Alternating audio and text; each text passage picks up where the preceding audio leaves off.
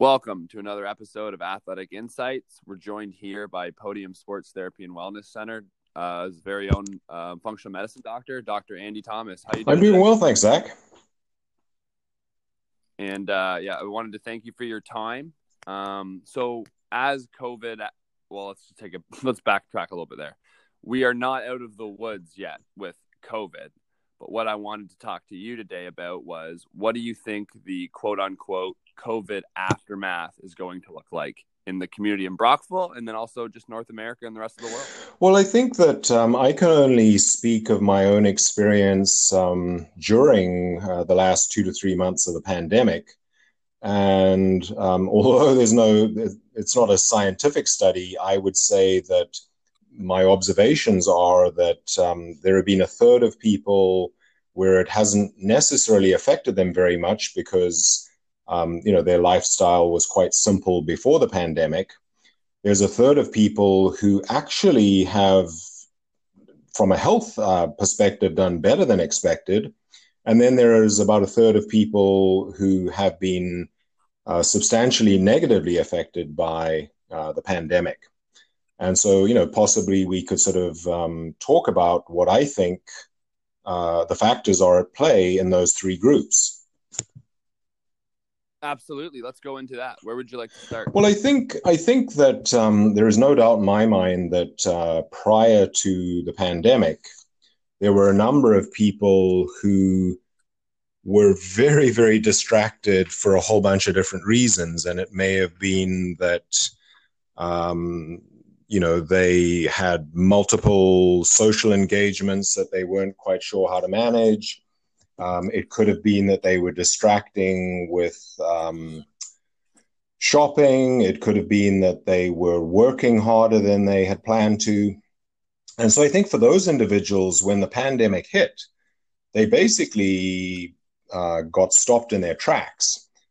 And, you know, my experience uh, of this has been that for those people who were planning uh, to make a change in their lives, this was the perfect opportunity for them uh, to start engaging in some of their um, uh, some of the changes that they're wanting to make to their lifestyle.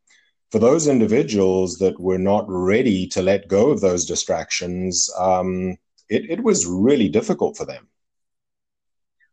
Yeah, and, and, I'd probably fall a little bit into both groups because originally the first three weeks I was straight up depressed yeah. because uh, young entrepreneur, things are going well, every month is good, and then all of a sudden you just you're told you're not an essential worker, you can't yep. work. And then after that three weeks, I said, okay, well it's time to get off my butt and do something about it. And then I realized the gift we were given was time. Mm-hmm. So first of all, I got to spend some time with my family and my girlfriend, which was awesome. And then second of all, I had time to actually like work on my business and do the stuff that I never had time for.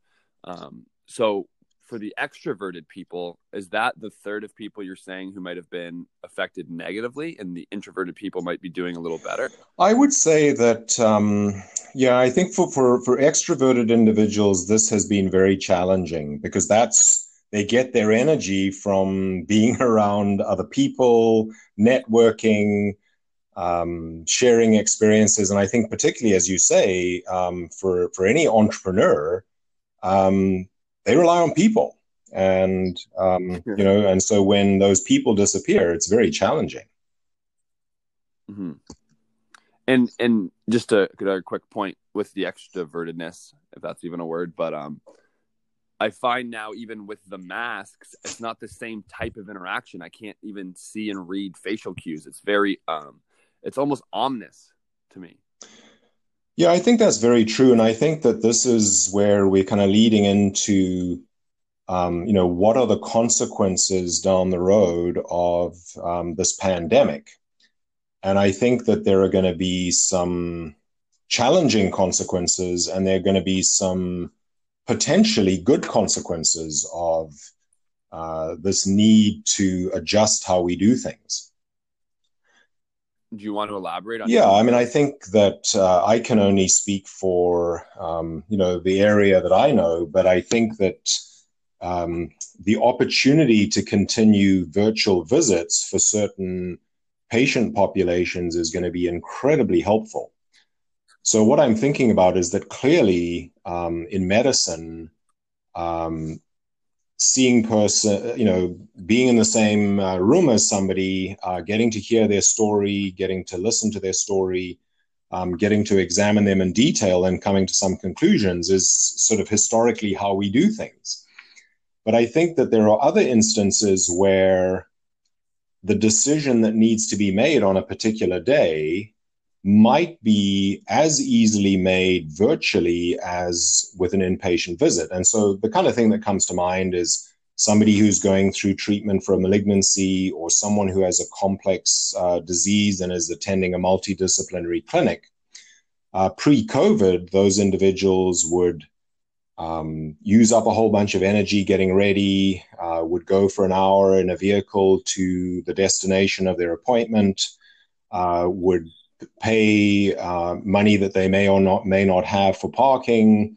Uh, they would then wait in a crowded waiting room uh, for the the individual they were seeing that day. Um, would probably uh, be seen for you know a shortish period of time, and a decision would be made that was not influenced by that practitioner necessarily examining anything or getting any new information. It was sometimes a decision that was made on the blood work that they had had the day before. So that would be a situation where moving forward, um, a virtual visit between in person visits would be an incredibly useful step forward for patient experience. Yeah, so that's definitely the pro, exactly. The so on the other side, um, for anybody who um, has been uh, you know, dealing with, um, let's say, a mental illness or recovering from an addiction, um, for those individuals uh, during this pandemic, it has uh, felt as though they've been abandoned, and certainly they cannot access all the supports that were helping them to recover from whatever situation they were dealing with. And I think in those circumstances, those are some of the people where I've definitely seen that they have not done as well. Um, and so as this goes on and on and on, we can anticipate that um, the destabilization of certain people's uh, mental uh, mental health issue or addiction issue, it it could get um, it could get worse for those individuals for sure. And do you think there's anything that we can do to mitigate that? Like we're having these discussions preemptively. So if you, you know, if you were making the decisions, what types of things would you want to see implemented to address the the uh I mean it's there's certainly going to be a mental health f- crisis furthering in the next 6 months to 2 years I think because of this pandemic.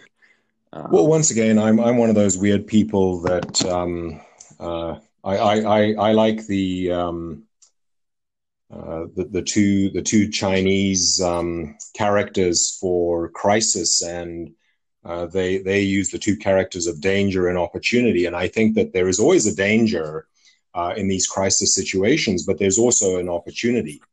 And up until this point in time, what I've seen um, of the things that I know about is that uh, many of the workers in our local community uh, working in the area of mental health addictions have been working extremely hard to find creative mm-hmm. ways to meet people's needs.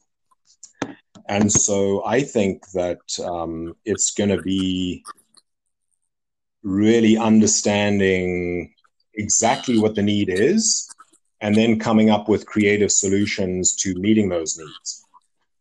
Um, and sometimes that sort of takes letting go of the ways that we have always done things.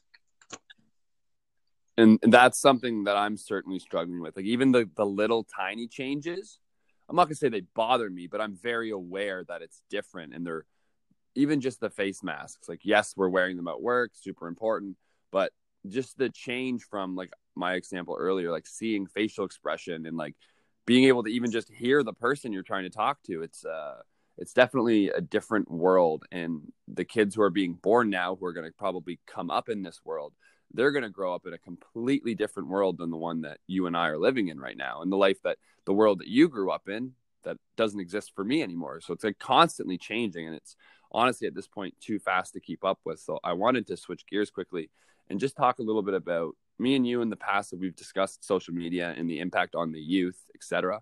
But what I actually wanted to talk to you today about was I'm finding this even the media, not just the social media, but the media is there's so much information right now in in our cell phones and Facebook. It's becoming such a competing space for ideas and opinions and I don't know how the heck we're supposed to sift through it all and and not go insane after it. So the people who are already predisposed to to mental health issues like anxiety, for example, a, a simple one, how are they going to, or not how are they going to, but like what do you see moving forward for those types of people? Well, I mean, I think you're absolutely right, Zach, that uncertainty um, and conflicting opinions and disinformation is an absolute recipe for increased anxiety. There's no doubt about that.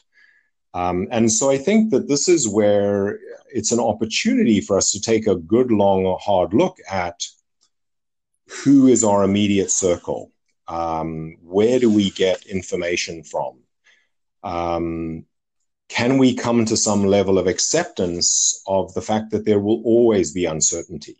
And I think those mm-hmm. are the mm-hmm. things that are going to help us to be um, more resilient uh, moving forward.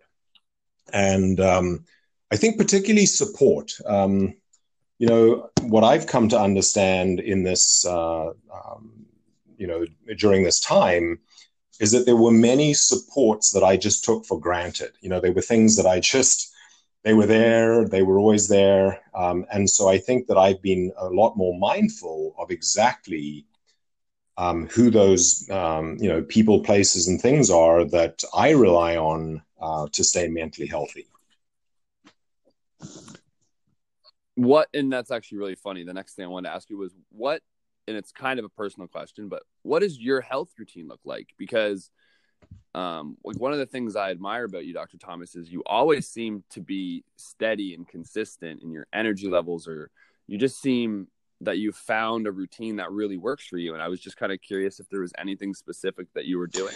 Well, I mean, I think sometimes appearances can be deceptive, and and uh, I'm one of those people that has been metaphorically wearing masks for a very long time, and so this mask wearing, in a, in a sense, is a is a metaphor for me for uh, what we sometimes present to the world. But um, I think I think that uh, in the last little while, I've sort of been more comfortable with um, you know kind of where my sweet spot is with respect to my routine. Um, so part of it is that um, I have got much much better over the years at sleeping um, at least seven hours a night. And the quality of my sleep has been certainly much better, I would say, in the last couple of years. Uh, the second thing is, I'm very, very fortunate that my spouse is an incredibly active person, and and also mm-hmm. and yeah. also has really done a lot of work in understanding, um, uh, you know, good nutrition.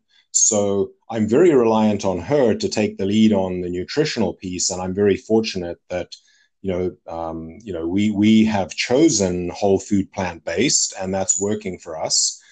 Um, so she really supports me in that respect. As far as sort of um, the kind of activities that I would do on a regular basis, I would probably uh, swim in the river. Uh, three, four times a week. Um, you know, I've I've uh, joined uh, Paula Wiltsey's uh, running group, and so the amount of time that I'm running is increasing. Um, and then I'd cycle probably two or three times a week. So that would be the activity side of things.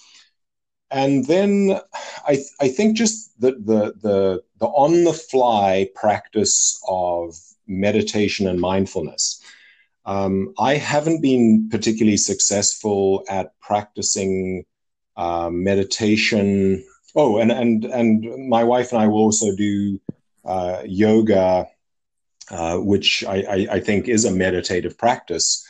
Um, mm-hmm. But as far as the formal meditation go, what's worked for me better is staying in that mindful meditative state as much as I can. And so Um, you know, it's whenever my brain starts racing and I start getting uh, solving problems that are not mine to solve. Um, you know, I will then slow my breathing and um, you know try and clear my mind of all these complicated thoughts. Mm-hmm. That's that makes a lot of sense.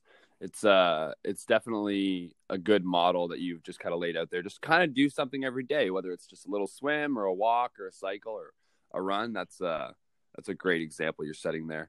Dr. Thomas, last thing I wanted to ask you about today was what do you think? Again, and this is your personal opinion, not scientific data, but what do you think the effects, both short and long term, um, from the COVID virus, just on on the mental health aspect? Well, I, I, I think um, there's no doubt that we were becoming mentally unwell um, because of the speed of life, um, some of the expectations that could never be met, um, our indecision about our lifestyle choices. And so I think that there was sort of some, some stresses on mental health that preceded COVID. So, right. so I think I think that in a sense, this has kind of slowed us down and and and got us to rethink a lot of things. So, from that perspective, I think it potentially could could improve uh, mental health outcomes. With respect to things like isolation, uncertainty, uh, job losses, um, uh, poverty, these kinds of things, I think they're going to have a very significant impact on people's uh, financial, um, emotional, and and, and uh, mental health. So, I would agree with you that we we need to get you know start being prepared for this um, tsunami of of mental health challenges for sure. And the, yeah, that's great. Thank you, Dr. Thomas. The only thing I would add to that is just people just have conversations. If you're not feeling right, find someone in your circle that you're comfortable with, talk to them. Because I mean, I can tell you firsthand, you would rather one of your friends come and talk to you and tell you that they're not doing well than, you know, God forbid you have to go to their funeral. So I just think it's really important for the next six months, for the next two years, just moving forward, be kind to everyone, be kind to yourself, and keep having conversations. I would agree, Zach. And I remember very early on the pandemic, I I saw um, I saw something, and I can't even remember where I saw it, where it said, um, you know, socially distanced but um, but connected. And I think that um, we're social beings, and you know we need we need to share um, our joys, our worries, our distress with other human beings. Yeah, I couldn't agree more. And and even it's nice even when I get five minutes to chat with you about what's going on in the world at work. So just exactly just find people that whether they have the same interests as you different interests of you but just someone that you could find it easy to communicate with and, and like i said just keep conversations going absolutely and and i mean i think um, you know what you're doing zach is is so important and that is um, giving people the tools um, to be physically active and physically healthy because there's no doubt that the body and the and the mind are connected and our, yeah. our mind affects our body but our body also affects our mind Absolutely. And I think that's a good place to leave it right there. Dr. Thomas, this was season two, episode 17 of Athletic Insights. Thank you so much. You're very welcome, Zach. Have a great day. You too.